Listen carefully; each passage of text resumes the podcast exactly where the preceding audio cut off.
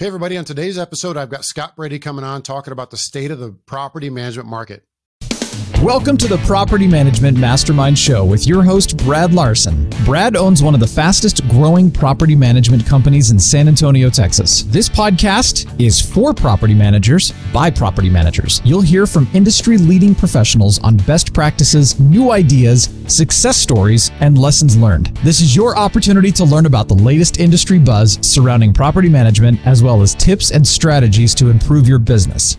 As a property manager, it's important for your business and your bottom line to work with the right insurance partner. But getting the right coverage for all parties involved isn't always easy. That's where Steadily.com comes in. Steadily is the industry leader in landlord insurance, offering fast, affordable coverage online in just a few clicks. Steadily works with property managers nationwide to ensure their portfolios of managed properties and provides guaranteed listing as additional insured with easy online visibility into property insurance coverage coverages. With top of market referral fees, Steadily also helps you drive extra revenue per door while bringing tremendous value to your clients. That's why property managers nationwide rate Steadily 4.8 out of 5 stars. Find out how Steadily can save you time and help you earn extra revenue. To get started, visit steadily.com slash partners slash PMM or email us at partners at steadily.com and mention that you heard us on the PMM podcast. Solve your communication problems and save an hour a day, every day with Company Cam. Company Cam is a visual first job site communication app that allows you to have all of your properties right in your pocket. Company Cam automatically organizes unlimited property photos by date, time, and location while easily creating and sending reports to renters and owners to save time and money. Keep vendors and clients up to date on property projects from start to finish with live project timelines. Every project, photo, video, and conversation all within one app. Company Cam. Visit companycam.com and make your life easier today.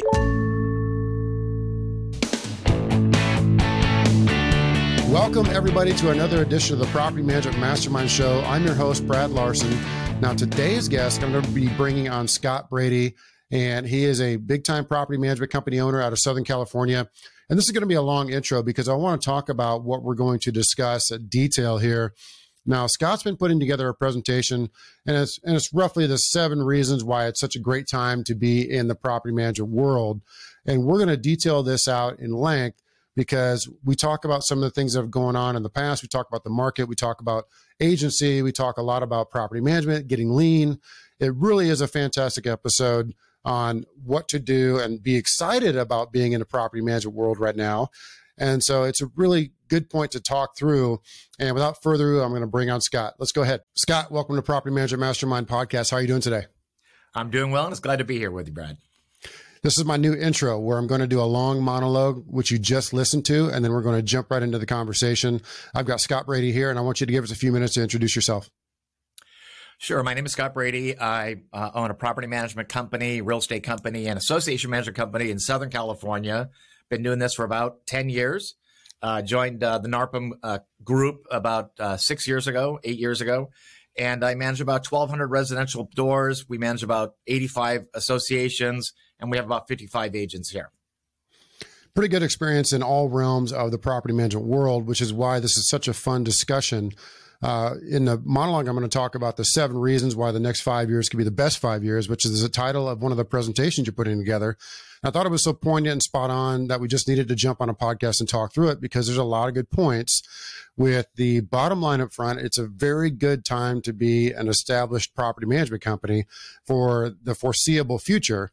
Uh, we've been saying for years and years that it's recession proof. Well, now is the time to prove it. And here we go. Let's start with number one. What are your first what's the first bullet point at the top of your head that you think you want to discuss on this? Well, I think the obvious one we're all very familiar right now is the current real estate recession. Um, in my marketplace, sales are down 45%. Think of that 45%, the lowest level of sales in, I think, since 2008, even worse. They're, they're going back to 90, 1997 now. So, what we've got is uh, far fewer sales, and we've only been in this market for a few months. So, um, I'm anticipating this year when an agent goes out to, to take a list and go to a listing appointment and tells the seller, "Well, I know you think it was worth a million. It's really, it's really worth eight hundred thousand. That seller is going to do what they have done in previous recessions. You and I both know is I'll just keep it as a rental. I'm sitting on three percent interest rate. Uh, rents here are going through the roof. Um, it's a great asset to keep, and I'll, I'll I'll just hire a property management company to take care of this property till prices come back up again, and at what some point in my future I might sell. So we are counter cyclical to recessions, where the real estate industry suffers mightily during these recessions, and they they are going to suffer. Um, it's really we should be adding doors. We we you, we went the last five years losing doors because every investor wanted to sell and reap a big profit.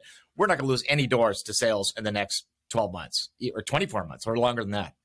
Yeah, one of the slides you had a really good outlay of 47 recessions since 1790, and it looks like just an up and down going through the hills and dales of uh, the timeline through there. It's some really good stuff because you make bullet points where interest rates climbed to 18% in the early 80s and you have energy energy crisis in here. You got the oil price shock stuff going on. Uh, you got the great recession mortgage crisis bank crisis. I mean all those things have contributed to this up and down roller coaster but i think we're going into a recession as we can clearly see and agents are going to have some issues right? They're going to have some issues in selling some homes.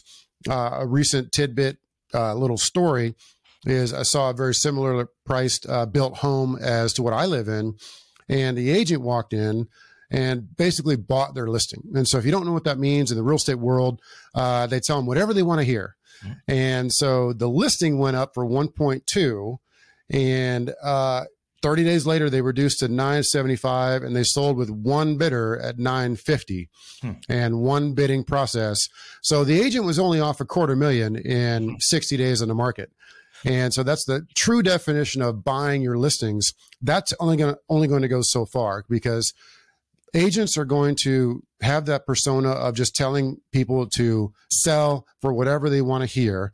And that's going to quickly be ostracized in this world because when you have a, a listing that goes for four, five, six, seven months, a vacancy, now you have consumers that are seriously ticked off that their agent lied to them right? Or their agent did a sales tactic where they just bought their listing and then hit them with price decreases from day one, day two. Oh, it's overpriced. You got to decrease. You got to decrease. So yeah, they only missed the mark by, you know, 25%. No big deal. But hey, they got the business, right? And that just, that's a bad realm to be in for agents. And that's just one of the things we want to talk about because in the agency side, you had talked about some of the major things going on with agency. And this is, this is one of the things we, you know, touch on but it has to do with the real estate recession because the recession is part of agency. And I want you to talk a little bit about the the pending lawsuits that are potentially going on, which could potentially factor into the real estate market as a whole. Yeah, there are three big trends going on in the real estate side of things. Um, the first is, of course, the real estate recession. And this recession is going to be unique because we never had 3% interest rates before a recession. Um, be, all the other recessions rates were at six or seven percent. This one's going to make it, I think, a little more severe because of that. Also, the longer recovery, the longer recession. Our, our last recession was 2010. We had 12 years. Usually, recessions happen every seven or eight. So, I think this one's going to be particularly tough. But the second big trend, of course, is um, the removal of buyer commission. So. Uh, there's a couple lawsuits that are class action lawsuits. One one's been pushed to October.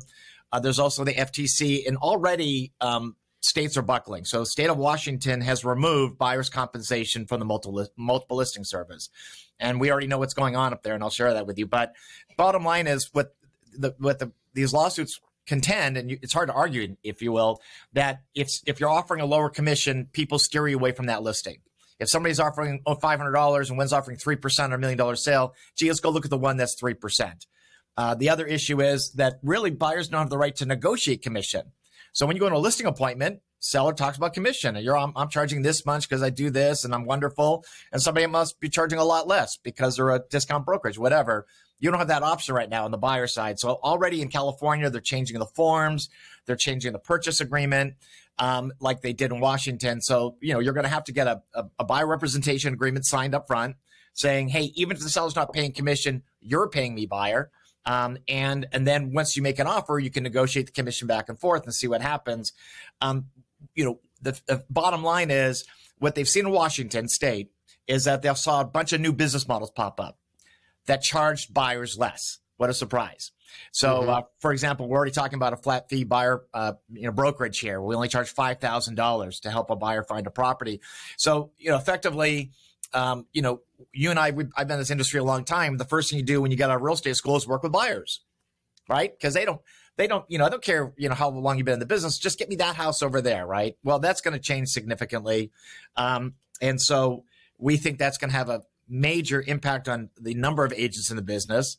Um, the third trend we can talk about it is particularly in California, you've had a huge trend going away from brokerage brand to team or agent brand. Uh, there's a company here called Side Inc. If you're a top producer, they'll help you set up your own brokerage. And so the brokerages, which traditionally lived on escrow income from their top agents, um, and then the commission from the buyer's agents, they're they're going to see their their profits absolutely devastated uh, between these the, the the teams getting bigger, individual brands getting bigger, brokers becoming less important, the removal of compensation from the buyer side, plus a real estate recession, which already would have knocked 10 to 20% of the agents out of the system. So we could see 40 to 50% of the agents leave the industry in the next three years. Huge. Which does kind of make it, it makes it a little bit healthy, uh, healthier, let's say. Yep. But it also, it's a little scary because they're all going to go potentially to par- into property management with the low barrier of entry that uh, is known for this industry. So that could make it healthier. That could, that could dilute the waters. That could cause more further legislation to uh, further regulate the property management industry. We don't really know where this is going to go, but it is a trend, and I got to believe it. You know, it's it's kind of a fair deal that the buyer's agency is going to be, I guess, uh, put in check a little bit because, you know, on that you you give a good example on an eight hundred thousand dollar purchase price, the buyer's agent's making twenty or twenty five grand, and you look at that and you're like, you know, what did they do? They sent me some listings online. They wrote up an offer and because it was it was not that hard. Now all the agents out there are screaming at me, "Oh, we work so hard for our money." Okay, yep. Well, then uh, it's going to see a trend to where it's going to regulate a bit more, and we'll we'll have to just kind of see how that turns out. It's an interesting talking point because what happens is very scary. You and I've talked about this a couple times before. All of them are going to going to go towards property management, with you being positioned very well to take that on because in your particular business model, you employ agents that may not be making you know 100 sales a year. Uh, they're making 10 sales a year and they want to augment their production. They all want to augment their income with doing property management at the portfolio level. And that's that's a really neat concept. So spend a few minutes talking about that because i think that's that's unique to you and some of the things you put together well i, I think it's i think everybody out there listening who's got a management company should think about how can I take advantage of these realtors falling out of the real estate tree? So in my business model, you're right. We hire real estate agents to be both property managers and association managers. Uh, they're independent contractors. They work, you know, they're they're they're working remotely, and then we provide the doors for them to manage and the communities for them to manage. But for example, um, in Southern California, we can own an escrow company. Every it's different all over the country. Some are titles, some are attorneys, whatever it might be. Here, a broker can own an escrow company and then profit from the escrows uh, uh, that their agents generate. So what I've decided to do is we started another escrow company, and it's owned by other top agents. So that trend, once again, since people are setting up their own brokerages and their own teams, and they're not no longer really listening to what their their brokerage has to tell them, they're happy to own a piece of an escrow company. They make a profit from their escrows, and I make a profit from developing it. Right? Um, you might want to j- joint venture out there with a real estate company that's all of a sudden their profits are dwindling. They're looking for a way to make money, and you come and you say, "Well, I'll JV with you, and let's you know you give me access to your agents and your doors, and we'll create some kind of a compensation plan." Or like what many of us have done is work with the real estate community and say, Hey, I want to get your investment properties and I'll give it back to you when it goes to sell. But I want everybody to start thinking about as a real estate industry um, it implodes is what the, the nice way of be saying it as it implodes financially and just with the numbers. How can we that have subscription income, that have stable income, that are countercyclical, that have longevity, how can we take advantage of that? How can you take advantage of um, you know, there's I think over two million realtors in the United States, and if all of a sudden six hundred thousand had to leave the real estate industry, but they really, what are they qualified to do? When you've been a real estate agent for three years, what are you qualified to do? Well, you know, maybe you're qualified to be a, community manager or a, a property manager. Um, I don't know, but um, as they're as they're leaving this industry, before they leave, they have they try to reach out. I, I just hired ten agents in the last three weeks for our business model, and uh, they were happy to let go where they're working for the chance to stay in this industry, retain the lifestyle, independent contractor, um, to work from home and still sell homes if you know, but have some stable income. So I just think that as we as an industry have to look at that as an opportunity um, as these agents, um, you know, are forced to leave the industry. It's an opportunity for both sides. So don't don't feel like we're we're hawking it. You know, we are offering you a very good solution to maintain the lifestyle and actually raise the level of your income that you can produce for yourselves. Now, I want you to spend a few minutes and talk about some of the correlations between the debt and the interest rates, and kind of your synopsis of the analysis you did because that was pretty pretty spot on. And I think it's a it's worth being mentioned because we're talking about the state of the market, and this is a big part of it. Yeah, this whole thing, the, the, this recession where we are right now and where we're going to be for the next few years was caused by the feds. Uh, and the feds decided starting in 08, and then of course when COVID hit, to have a zero interest rate policy. Um, and and they they drove rates below zero or at zero, and everybody was chasing yields. And uh, a lot of people put in corporate, in, in stock market, and real estate, of course, in corporate debt. Um, and you know that was just un- not tenable. The the federal government bought over three trillion dollars of mortgage-backed securities over the last you know six years, and and bottom line is the entire mortgage-backed security market in one year is only two trillion. So you know they they I, I, get it. I think they're afraid that zombies be walking the streets during COVID, and let's just throw it, you know, the kitchen sink at it. But this is the price you pay for a, zer- a zero interest rate policy for asset inflation, for rates at two to three percent for over you know a year. Um, and and the real estate industry is going to take it on the chin because, as you and I both know, home prices went up forty percent in less than two years, two and a half years. Um, and so if you give back ten or fifteen, so what? You're still way ahead. So in California, all you've done is um, the, the first time home buyers is in can't buy. It, it's just it's financially not feasible. Um, and the only people selling right now are people that divorce, death, diamonds, you know, the four Ds. If you have to sell, you're selling. Nobody's choosing. Very few people are choosing to sell and move up. Um, they're going to come out feet first now. That's why the sales are so down. And there's nothing a realtor can do door knocking is not going to get more people to sell. It's a zero sum game. I was listening to Tom Ferry's podcast the other day, and he was selling. He's telling his, all his people that pay him, you know, fifteen hundred bucks a month plus, you're going to have to work twice as hard. That was his. That was his words of wisdom to his his industry. And you know, we, we have this great opportunity um, with this recession because our competition is not the property management company down the street. My competition the people who are self managing um, which we think is 60 to 70%. And really, you, you know, with we have companies helping them, technology companies or Zillow, making it easier to self manage. But as we talk about what's happening here, of course, with the California renter state, it's it's just becoming harder and harder to self manage. And and we all believe that the future of the United States is what happened in Australia, where only 30% of people self manage. Um, and you know we're only one bad law away in California. There's a proposal now in California to have a statewide rental registry that if you have a rental property, you've got to put in what your rent is, who your tenants are, who you are, how we can contact you.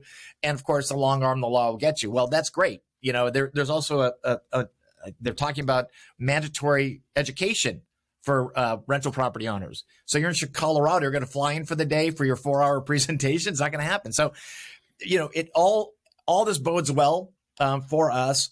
Um, you know, uh, renter state's terrible. Renter nation's not good for private property rights but it's definitely good for property management. Yeah, one of the things you you did in this analysis was you broke it down to how much down, how much a month, and that really kind of explains it to me in my mind because you look at a okay, well, I'm a first time home buyer or a third time home buyer, mm-hmm. and okay, how much is it on that particular home that I like over there? Oh my God, it's that much down, and then it's that much a month. I, that's just unaffordable. It used to be, you know, a third of that. Let's say it was used to be 3000 last month you know six months ago a year ago when the interest rates were di- different. Now it's 4500 a month. Well that's just outside of my budget. I might have the down payment but the budget wise uh, when you start talking that monthly payment because of the interest rate hike because of the inflated prices that puts people out of the market. And you, you touched on a nail on the head there with the sellers. The sellers are going to look at that and say well i can't replace this interest rate that i got you know a year ago three or four percent uh, because what am i going to do with that money I make, if I make it, I'm just not going to enter the sales market, which creates more opportunities for renters because if those folks want to move or relocate, they may never want to sell. They may rent it out for five years, 10 years and come back or wait till the market improves. And so this gives our pool of customers, clients, uh, that much more of an influx of people coming in to say, you know what, I kind of like this whole rental thing. Uh, how does this work? And then I was talking about this on a previous podcast. Well, you remember the whole Renters Warehouse? Uh, they were doing all their their radio commercials. Well, that benefited the industry as a whole because it made people aware of like what is this property management thing? You can hire a property manager. I didn't know that. Google, Google, Google, and the next thing you know, our companies, yours and mine, would pop up, and potentially we get a lead on behalf of Renters Warehouse. And because that pool of of uh, potential people are going that much more, we're prepared for an influx of clients this year more than we ever have in the past.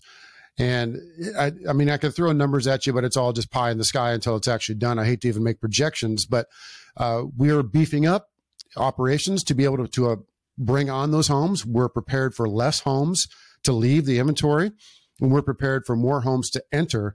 So, operationally wise, you have to beef up and get ready, which is why behind me you'll see the dump truck.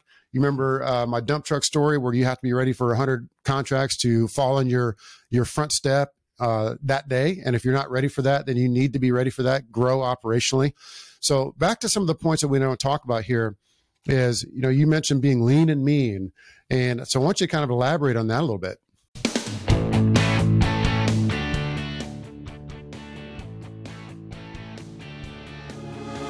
Pest Share a pest control amenity for your resident benefits program, starting at just $5 per door. You can give your residents the pest control coverage they need. Pest Share will even pay for the expensive infestations like bedbugs and cockroaches. And the debate over who pays for pest control, while Pest Share turns an expense into added revenue. For more information, check out their website at pestshare.com forward slash property managers.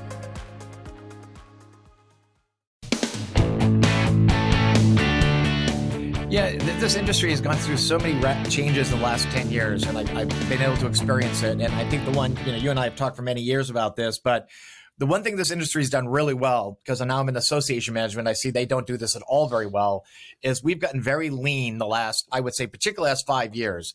And specifically, what we've done as an industry have really embraced remote team members. We've embraced technology. We've embraced outsourcing. We've embraced anything that makes us, you know, reducing our costs. When there was that famous study that uh, they did about seven years ago, the average profit margin of an operator in our industry was down to like five percent. It was, it was, it was. And I think that was a wake up call for our industry that you know, we got to do better, and we did better by both growing revenue, which we'll talk about, but by reducing costs. So I don't know about you, but not only do I have remote team members that take all our phone calls and I hear that we take something like 500 calls a day, 600 calls a day, but they do my accounts payable, accounts receivables. They're doing uh, financials for us. Of course, they uh, they take all the owner calls on the HOA side. They take the tenant calls on the residential side. Um, in California, an, an, an, exempt employee, so that's somebody that can work overtime, evenings, which is most of our, our community managers. Um, the minimum pay now, if you add in all the benefits, is seventy five thousand dollars that works out to almost $40 an hour. And I can hire an RTM for about seven bucks an hour. And and and they do an amazing job. So it's making us as an industry um, and, and, really, and the service level goes up too, right? So not only are we saving money, providing higher level of service, um, and and and we're ahead of the curve because real residential real estate doesn't do anything with RTMs and very little with technology. And of course now association management starting to get into it. So um, you know we, I, I, think you and an, another people have been very open about uh, getting lean. And now that we're lean we're more profitable for sure. And we're, of course, we adopt the NARPM accounting standards and we really watch all the nickels uh, in and out. And the remote team member is no secret any longer. I mean, we're not telling people that they something they haven't heard of. Uh, I am shocked when people like all of a sudden decide they want to hire a remote team member and it's like, where have you been for the last four, five, six years? Yeah. I mean, this this is a pretty good idea, and it's substantial in our business, and that really made the the helped us turn the corner in a really good method of becoming very profitable versus just kind of average profitable. And the other side of that I want to talk about too is the technology side and the showing side. That's that's been significant. If you're able to leverage uh, technology to do unaccompanied vacant home showings you don't have to pay as high commissions. You don't have to hire a leasing agent to open doors. I mean, that's a big chunk. Then, of course, you want to revenue generate. You want to generate all the revenue you can by, you know, fee revenue maxing, whatever you want to call it. I mean, implementing different programs that, of course, are going to generate more top line revenue. But the remote team members being lean that is a big expense because you know the old saying for every dollar you save, every dollar you earn. Well, yeah, that's part of it. And how to exactly get to that point, got to pay attention. Number one, monthly reviews, quarterly reviews. Why did we spend this much on this? Don't we have that redundant software somewhere else and start taking a look at your P&L on a monthly and weekly and, and quarterly basis? And, and don't be afraid to implement new things because it could be a staircase. It could level you off at first, but then once it's fully implemented, it could be a straight uptick and like a hockey stick as far as revenue generation from that. So, any other points on the getting lean scenario? Well, I'll tell you how important RTMs are to us. That we're going to hopefully add this year about 50 associations, probably about 3,000 owners, without adding one staff member here. It will be all additional RTMs. Uh, you, you, you know that's what's in, in, in, also for example in my market the big association management companies will not manage uh, communities of 50 owners or less they can't make a profit paying these people $75000 where i can and i think on the residential side um, I think what we've learned is because we've gotten leaner, I, I, don't see people taking the property management fees up, their base management fee. Now we're taking fees up in other areas, which we'll talk about, but we're not, um, we haven't gone from 7% to 12%. That's not how we increased our margins. We got leaner and then we introduced programs and fees, programs to better protect our owner's asset and fees for doing additional work that's outside of the, the core contract. And between those two, getting leaner and then adding fee maximization, um, I would just say we should have been doing this from day one. We just, for some reason, weren't doing it. And those industry, we've embraced it. And, and now our margins, you know, I think you, you know better than I. I think, you know, our, an average margin is, you know, okay is 10 to 15%. The middle people are doing 15 to 20, 25%. We've got some people at 30% margin. Um, you know, we've gone from the penny business to the nickel business, and soon we might be in the dime business. And, um, and that's great. Um, and, and we've we've got a conferences we talk about this. Before I, I did got leaner before I was did fee maximization I didn't have health insurance for my employees. I didn't have a retirement plan for my employees. I would probably say I was underinsured for as an as a company. And now I'm well insured. I have retirement for my employees. We've not lost a staff member in two years. Um, and and they're they're excited to be in an industry which is a company that's growing in an industry that's secure. And um, and that's what I think uh, really helps us keep our employees is is these these those two things we've done. Get leaner and fee maximize. You know it's funny that one of our last uh, eos quarterly meetings i stood up and was like arms wide open and yelled in our meeting with like five six people in it the recession is here. And i'm so excited yeah. because you know i've been telling everybody for 10 years that hey once the next recession rolls around, be ready. Uh, you could add 500, 1,000 doors in a minute because if people can't sell, it's pretty freaking common sense. They're going to rent. And with the population influx that we've seen in our market, you know, in the state of Texas for sure, uh, they're all leaving from your state, no wonder.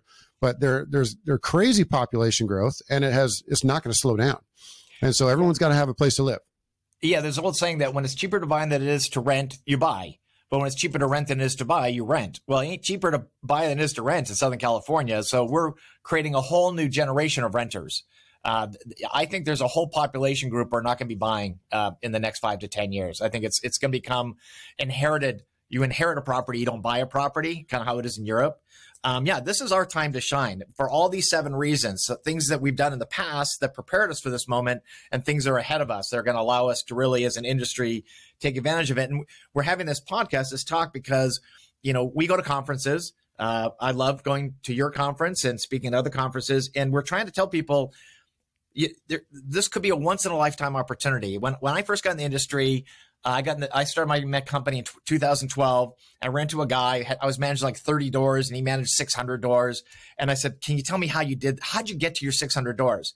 He goes, "It's very, he goes really easy. You can write this down. I put open for business over my door in 2008, and I got 600 doors in less than three years.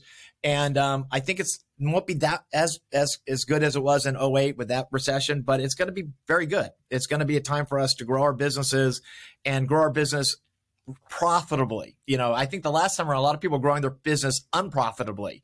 You know, if you're if you're losing money at six four hundred doors, you're, you're, losing more money at six uh, seven hundred doors. And I think this time as an industry, we're growing profitably.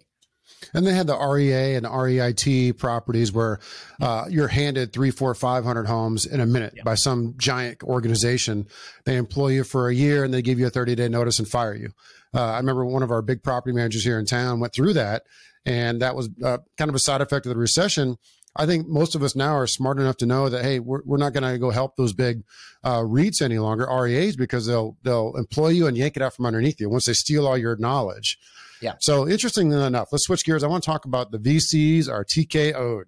And you and I have been going back and forth a couple weeks now on on just good points of what's going on in the state of the world with venture capital getting into property management. Now, first off, I got to say it's a good thing that Wall Street looked at our industry and said, you know what? I really like your industry. I got all these billions of dollars. We're going to start investing into the, the residential property management industry because we suddenly realized it's the core center of all real estate and it's in the property management world. So uh, let's talk through some of this and see what you got.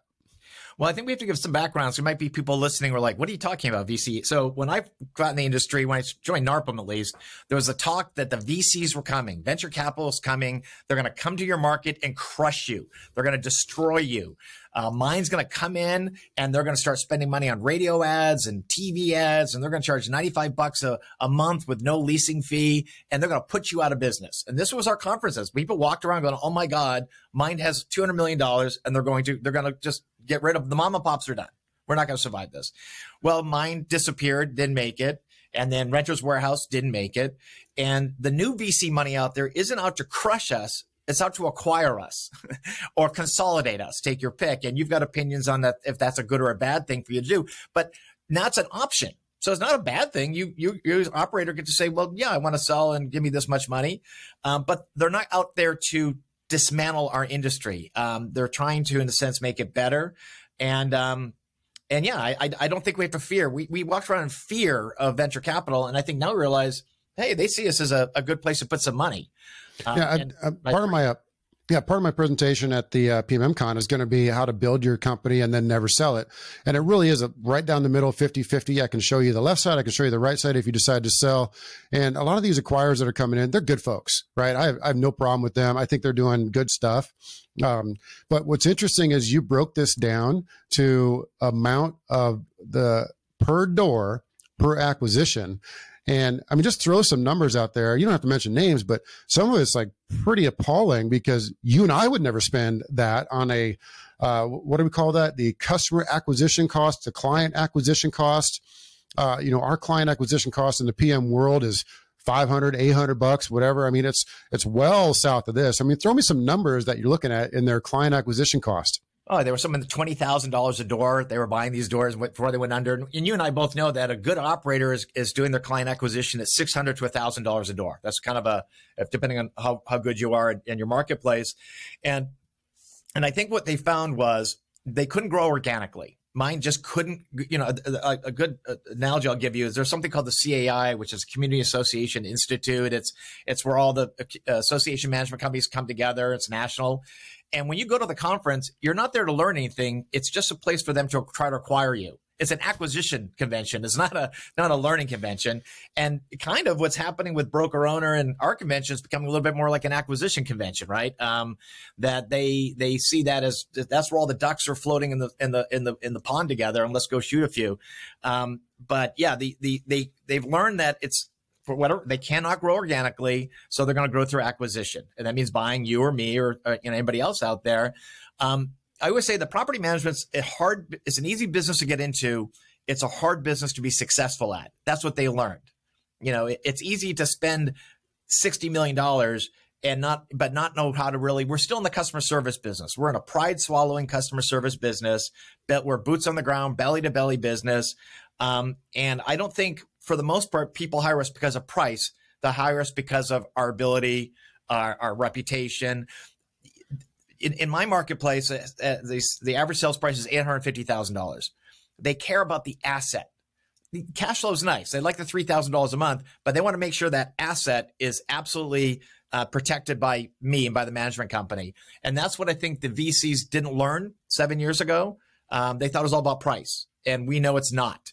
Um, it's about all the other stuff we do, the programs we offer, and and the tools we have. Um, so, um, and I agree with you. I think uh, some of our people are selling, and they're selling right before these this market's going to boom. If you're selling right now, you're leaving a lot of money on the. T- in my opinion, leaving a lot of money on the table. My growth rate's twenty percent, so in five years I'll be twice as big. I'd be leaving a lot of money on the table, and then of course, if you sell, there's tax ramifications and a bunch of other stuff you got to you got to sort through. But um, I think the VC thing now, you know, there's some big ones out there. There's uh, Belong has got eighty million dollars. They're now going from California to the rest of the country, looking to acquire anybody they can. Uh, you've got, of course, Pure, which is, you know, they're a consolidator, which they have their pitch. So they're all coming out with different pitches. Just buy and get rid of you, bring you into the fold. You know, here's our technology, whatever it might be. But that's good. It, it, it's saying to the world that our industry is attractive. I agree with that. Now, I would hate to say that you and I were right because we, you know, we don't want to be, you know, spiking the football necessarily. But when we first started to hear about this, you know, you and I had conversations that basically we said uh, they're never going to replace a small mom and pop operator because they're super hyper local market knowledgeable. They went to the local university, their kids go to the local high schools, and they're there in that market. You get that sense from the very beginning uh, the same thing if you go to our website, you get the very bit sense that we are rooted in the San Antonio to Austin, Texas region. Like this is our stomping ground. We are not trying to be some national player. Here's a picture of the American map, the lower 48, and all these stars dotted all over the place in these different states. I don't know if that impresses somebody locally in San Antonio, uh, nor does a New York City address of your corporate headquarters right? So those things never really played well. And again, going back to that, you're never going to be able to replace the 200 to 500 to 1,000 unit small local operators that are just absolute local experts. I just, no matter the price. I mean, the price is not that big a deal. Nobody's ever called here that I'm aware of and says, you know what, I want to work, I want I want to make sure my management company is the biggest management company in Southern California. Are you the biggest? That's what I want. I want to be lost in the in the shuffle. No, they call and they want the best and and they they determine best by a lot of factors, right? But um, yeah, I think that's where they got lost. I will say, association management, they will say, "Are how big are you? Are you big enough? Can you handle us? You know, we're 500 owners. That that's a different, I think, paradigm than residential. Um, and yeah, I, I, I feel you when Mynd was coming out, everybody was was trembling in their boots about Mynd. I, I, you know, Mynd would come here and they would, uh, they would implode. They would, their business model would, within a year, they would, they would lose all their doors, all their contracts, um, because they try to do too much is sold on technology. We're in the technology business. Yes, we use technology to run a better business, but we're not we're not in a technology business. We are in a we're in a uh, yeah, we're in a business of protecting assets, of, of, of holding tenants accountable to contracts, um, to making sure the owners follow the law and the tenants follow the law. Um, and uh, but we're, we're we're not in the technology business. And that's a that's a poignant part to bring up because they're doing these valuations based on them being a tech type of a business. And the tech valuation, they can go for 10x, 15x revenue, right? It's stupid high on the amount of revenue. So if you apply that to a management company, uh, you and I would be both be like, sure, write me the check. You want to give me 15x for what my what my company generates in, in revenue? Bring it. But that does, that's not reality. And so what's going on is these these roll up con- conglomerations. Uh, they're doing good stuff. They're, they're consolidating people that want to exit and they want to be part of the bigger play. But where I'm going with this is we don't know if the bigger play is going to flush out. We don't know that yet. Has anybody proven that model of rolling up 100 management companies into 100,000 doors and selling for 10x? You know, in conjecture, you could argue that it's been done before and like like industries, but I haven't seen it yet in our industry. What are your thoughts? Yeah, I, I agree with you. I mean, it, it, you, you put anything tech on it, and you you get evaluations five or ten times higher. Um, you know, we we are we're a cash flow business. We are we are you know you you bring in X and you you spend a little bit less than that, and you make a profit. That's not a tech business. And I think the only tech out there is replacing us. That's a tech business. You know, um, what Zillow's trying to do, that they can find the tenant for them and they do rent collection for them and, and disperse for them. And, uh, and I think, I think that's tech. Um, but we're we're not tech, uh, and and and hey, if it happens, that's great. God bless our brethren who got on at the bottom at the at the bottom at the bottom floor and took advantage of it. We'll see in seven or eight years. But you know, the thing about this industry, it changes a lot year to year, doesn't it? It doesn't seem to be a static industry. And um, what, what what what is appealing today could be unappealing a few years from now. So um, I agree with you. I, I, I think it's it's it's easy to call anything tech and get the valuation, but are we really a tech business? I think the the bottom line people should take just from that little snippet of this conversation is that don't fear. Don't fear the big boys. You know, if they come in with this giant presence and they offer a, a little bit lesser price than what you know you're charging now, uh, I don't think you should fear that because you said it in the very beginning. Our real competition is the local SMIPO, the self managing individual property owner, as you've right. dubbed it. You're the only one that uses that term, by the way. Mm-hmm. Uh, the SMIPOs are our real competition because if they're able to rent out a home using Zillow and they sign a contract for a lease agreement on a napkin, and the state allows that, that's very dangerous. And that's our real competition. And so we're going to see potentially more of that. And I think that's only going to only going to lead down a, a, slippery slope, a cascading staircase. Uh, people, consumers running to the state saying, "This landlord screwed me over. Uh, this tenant did this." I mean, it's just they're going to say that the consumer needs to be protected.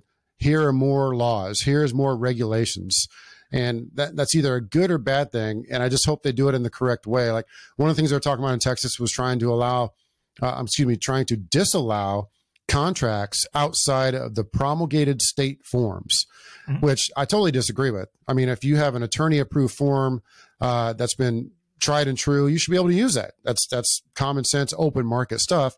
But if you want to regulate something, regulate the people getting industry the industry, not the paperwork involved in the industry. What does that have to do with it? And it's a free market to a certain extent.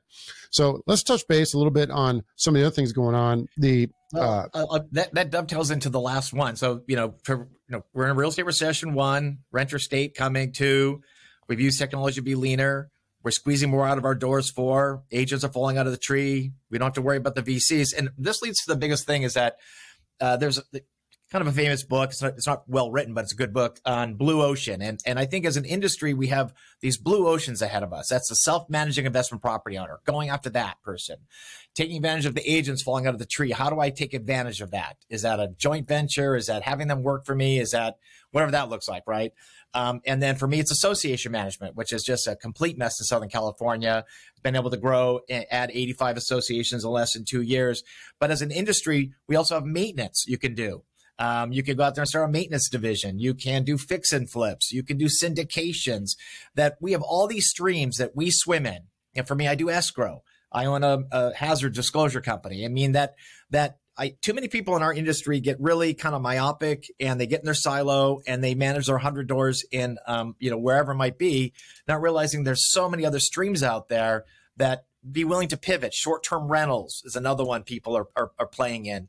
Uh, that, you know, the r- real estate industry has really not changed at all in 40 years. It's still the broker with a bunch of agents trying to have as many agents they can, the best splits they can. That's pretty much been it, right? But we sit at the nexus, if you will, of all these other revenue streams. Um, and and I see more and more in our industry people taking advantage of that, and I, I certainly have. And it's and it's you know, I got into HOA management. Uh, I think Brad knows this. When the co- when COVID hit, we were all scared, poopless, that all of our tenants would stop paying, and that and the state would come in and take care of uh, the tenants. And we're like, well, wait a minute. If I'm getting seven percent of nothing, that equals nothing. So I, I, I, was panicking. I don't but remember the PPP loan and my run around trying to get our money. And I started HOA management because we're, we're on accrual accounting. I get paid regardless if they pay or not. Right. So I thought, okay, that's counter cyclical to residential was association management, association, and then property management's counter cyclical to real estate. So you want to get in those revenue streams that they're they're going to pay you no matter what, which is maintenance um, is a good one. You've got a couple companies, and and and and that's what's cool about our industry is that we're not just sitting on 100 doors. Some people are, which is great, but the people that are really innovating in this industry are really looking at other revenue streams. And we always talk about the how. You know, I'm always a big guy about that. It's like, okay, we, we hear these great ideas, but how do I do that? So first thing is to get your house in order, meaning get your management company running uh, to where it can run itself to a certain extent. So you're the old cliche work on your business, not in your business. Okay, if you can work to that point to where you can free up 50% of your time, you can take something like commercial management, commercial sales, construction, syndication, mortgage lending, short term rentals. Pick one of those and work on it on the side and create another silo of business revenue generation.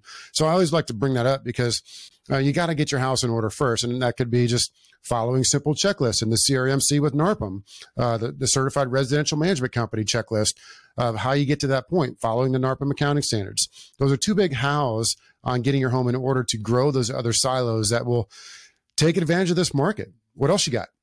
Well, you know, you, you, I remember when I first got in the industry, when you went to a conference, you asked how many you do real estate. I think it was a, it was the minority. It was maybe 20 or 30%. The other two was, no, no, no, I don't do real estate. I, I get, you know, I don't want to compete with the people that give me referrals. You know, that'd be, and I think if you go to a conference now, I would say it's 80 to 90% have a real estate division that they're capturing the, their, their clients, the doors that want to sell. Hey, I can sell that for you and, and uh, take care of that, get that revenue stream. Even that small step, because as agents fall out of this tree, you can offer a better split than Coldwell Banker corporate that's at a 70 30 or a 60 40 for you is gravy. So, you know, start that real estate group and, and have a reasonable split and know that you got, you know, you can pay the bills and take care of them. So I think as an industry, we've gravitated toward real estate. Now I see people gravitating to association management and short-term rentals. Uh, we've always tried to dabble into maintenance, which has been kind of a thorn in our side, but we're doing that more. I, I just, I just think that whatever you're, you're, you're, you're right. First, make sure you're profitable in your property management business, that it can run on its own without you being there. For me, I hired my son about three years ago, four years ago to run the residential division. I don't do anything with residential anymore. So I can focus, go big picture, do escrow, association management. We're, we're, we're doing the owner benefits package, which you and I have talked about. Because, for example, associate management, my profit margin is only uh, about $5 a door. So if I can do an owner benefits package and get another five dollars, I'm going to double my profit margin.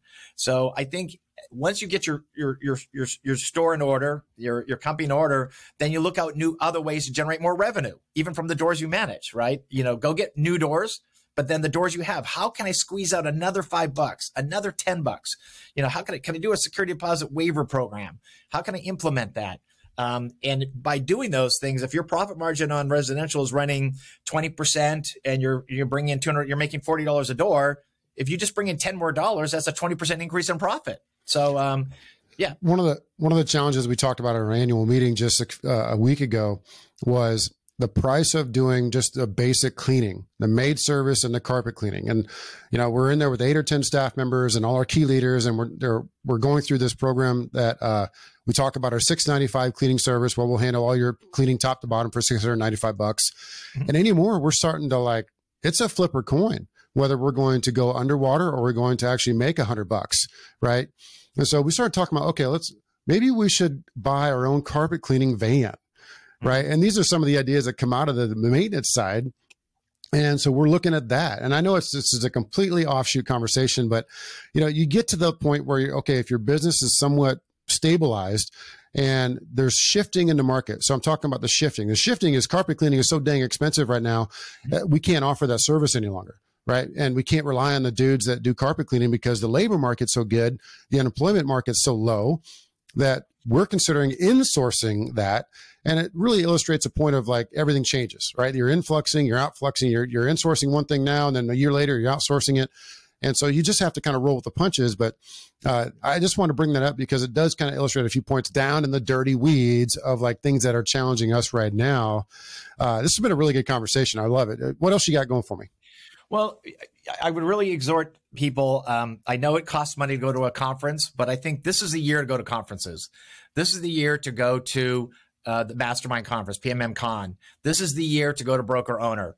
Uh, I think there's to be there's such a, a, a, bountiful amount of information you're to hear there and what people are doing. Uh, we were we, we were an industry 10, 15 years ago in the corner of the real estate office, underfunded, under resourced, bad reputation. We had you know we nickel and dime people. We had terrible customer service, terrible technology. Fast forward to 2023, given everything we've talked about, we are sitting in the catbird seat and and and what are you doing today to anticipate what's going to happen for the next three to four years this recession is not three to four months this recession is going to be a lot like 91 to 95 because you know there's a psychological term that people don't like to they they avoid pain rather than gain. And nobody wants to lose a 3% interest rate. They want to hang on to it because they're never going to get that again. And so i think there's psychology involved here too. So what what are you doing today? What incremental improvements are you making today to anticipate this this the renter state thing is isn't just this month it's the next 10 years. The recession is the next 4 years.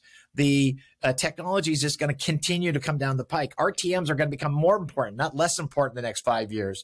Um, income agents are going to be falling out of that tree for the next 3 years at least maybe 4 years.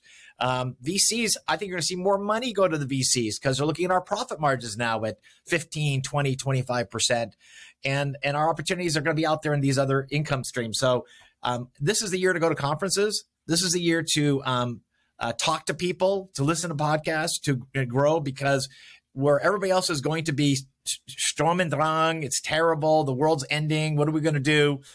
We're going to be, it's our time to shine, as we talked before we got on the thing. This is our time.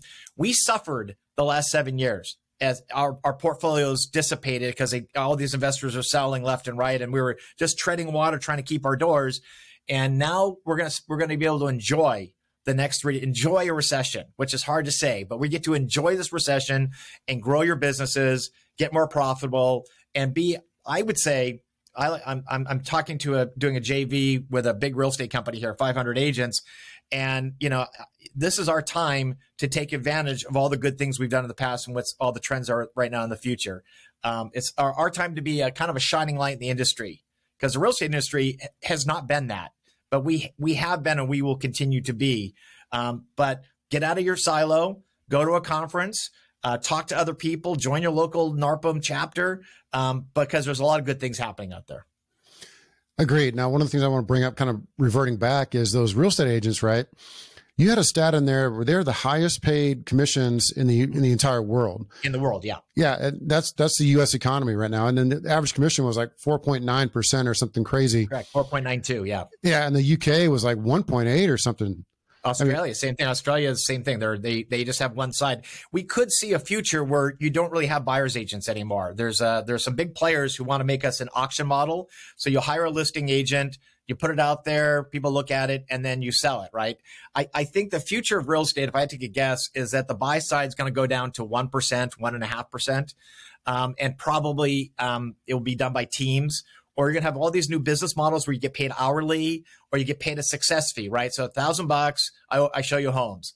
Five thousand dollars, I write up offers. Ten thousand dollars once we close escrow. You could see that. So the the real estate industry is is going to be in a, a world of hurt um, but by the way, 50% of agents don't do a single deal. So I, once again, you don't have to feel too bad for them. it's an industry.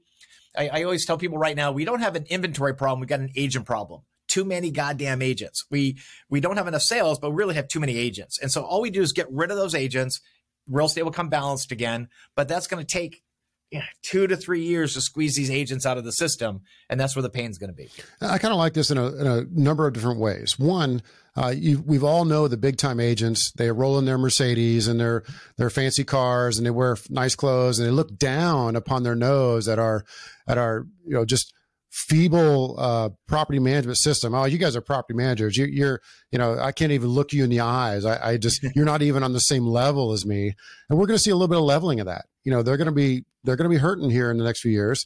Uh, in addition to, if we can make this a healthier real estate market because of this recession, because of this buyer's agency going away, it elevates the level of stature of the real estate industry. Because right now, it, it feels like a lot of shady, uh, ambulance chasing attorneys I mean, that's the feel of the real estate industry. It's if you take polls of uh, the most respected industry, real estate is at near at the bottom.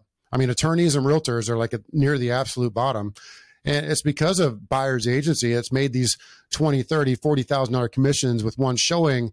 And it just irritates the heck out of people. And it's 6% commissions and, and sellers paying that much. And it's just people don't like it. And it's good to see a healthy shift. So I, I kind of believe in all this. I just worry about the future if they're all going to run into property management. So your point, your spot on there is like, hey, take advantage of it. Build a system to where they can come work for you. Uh, you can hand them off 20, 30, 40 homes. Uh, they manage those under your system. They make a, a, split of that commission, and everybody wins in that regard. Yeah, I mean, it, either either let them fall out and don't take advantage of it, but I think there's opportunities with the either with your real estate brokerage having that and hiring them, or B using them for your own purposes. Um, we have found that agents are really good at community management. They're great at it. They pick up the phone, they talk to people, they don't have to make decisions. Um, it's been it's been great for us. But um, yeah, just well, I think we're trying to communicate. This is not. It is is this going to happen? It, it, is going to happen. We are going to lose twenty to thirty percent of the agents. So that's fine. You could be happy with that. Great, get rid of them. They were not good to begin with. They need to go work somewhere else or take advantage of it. But you're right. I think some of them, are, as they they start grasping at straws, they're going to start managing their own clients' properties, and we need to be aware of that. But uh, you know, I think this industry has gotten so complicated. It's harder and harder just to do that. It might have been something feasible ten years ago, the last recession. I think it's harder to do that. Yeah, I agree and with you. Brokerage is letting their agents manage properties that I'm aware of. Yeah, because the litigation around just Correct. property management is scary, and a lot of the brokers they make them sign disclosures, waivers, whatever that says they're not managing property, and so yeah, they are going to crack down on it. The insurance companies are sure, for sure going to start cracking down on this. No, I don't want your brokerage with 20 different property managers with 20 different you know air quote accounts floating around and all this liability. Uh, we just don't want it. And so they're going to start pushing that out a bit more. So the next time we're going to see you is at the Property Manager Mastermind Conference at the end of March uh, in 2023 in Nashville, Tennessee. Go to pmmcon.com to learn more. You're going to be one of the, the facilitators of that. And so we've arranged for five plus solid hours of uh, masterminding small group time in the two day conference. And that's really where the magic happens because it's one thing to throw out ideas on stage and okay, you write some scribbles notes down. It's the other thing to really digest that in a small group and be able to ask questions and you hear different opinions and hear different techniques. That's where the magic happens. That's what masterminding is about that's the spirit of the conference. I mean, it's real simple. I mean, we have a really good lineup. We have good speakers. Uh, Iron Cowboy is going to be coming in. We have several warm ups that are going to be really nice. And I think that's going to set the tone for an absolute great learning environment. What's unique about your conference is I find the operators to be at a higher level. Um, so broker owners, nothing wrong with managing 50 doors or 40 doors and wanting, you know, and that and you find a lot of those people a broker owner. At your conference, even if somebody's managing 50 or 100 doors, they want to be managing a thousand doors. They want to they want to grow, and and you have some great operators there that are really, I, I would I'm always shocked by how really good they are, how well they operate, and they know their KPIs, they know their accounting standards, they know they know how to grow. And so when you go to your conference, you get to sit in a room with 30 of these people uh, well obviously with the whole group but then you're going to break it down to you know 30 or 50 people in a room sharing what they're doing well what they're struggling with. You you'll learn more in those 5 hours than you than 500 hours sitting at your uh, your office wherever you may be. So the operators there are just really of a high standard high caliber um, and that's what you're gonna you're gonna enjoy hearing from them not from people on the stage who might be bullshitting you and telling you what here's what I'm doing, but how do you know? You're going to have people in that room that uh, it's open the kimono time, and they really do share their uh, their successes and struggles. I'm always shocked about some of the the low hanging uh, operators. You know, they're really low key. You never heard of them before. They never make a peep anywhere. And you start talking to them like, yeah, we manage, you know, 2000 homes. You're like, what? I mean, that's a mm-hmm. pretty big business. I, yeah. I never heard of you. Never, never, you know, you don't make a peep on the, the groups. You don't, you know, you go to conferences hardly. I've never met you before.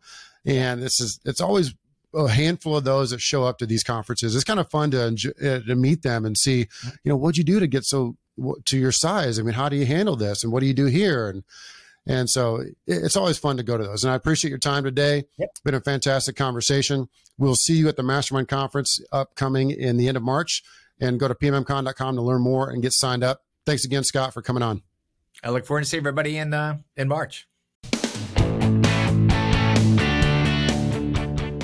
Imagine a world where the phone doesn't ring, but tenant leads still get pre-qualified and scheduled. Where in-person showings get coordinated automatically in real time, 24 hours a day, 7 days a week where occupants and owners are automatically notified of showings and leasing reports. Or imagine no one has to show your rentals and they get leased faster than ever, safely and securely. That's the world of Tenant Turner.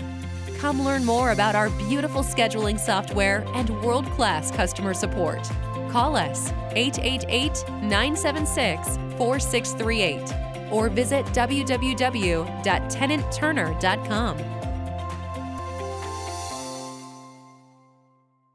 This has been a podcast episode by PropertyManagementProductions.com. Be sure to subscribe to our podcast, leave us feedback, and come back for our next episode.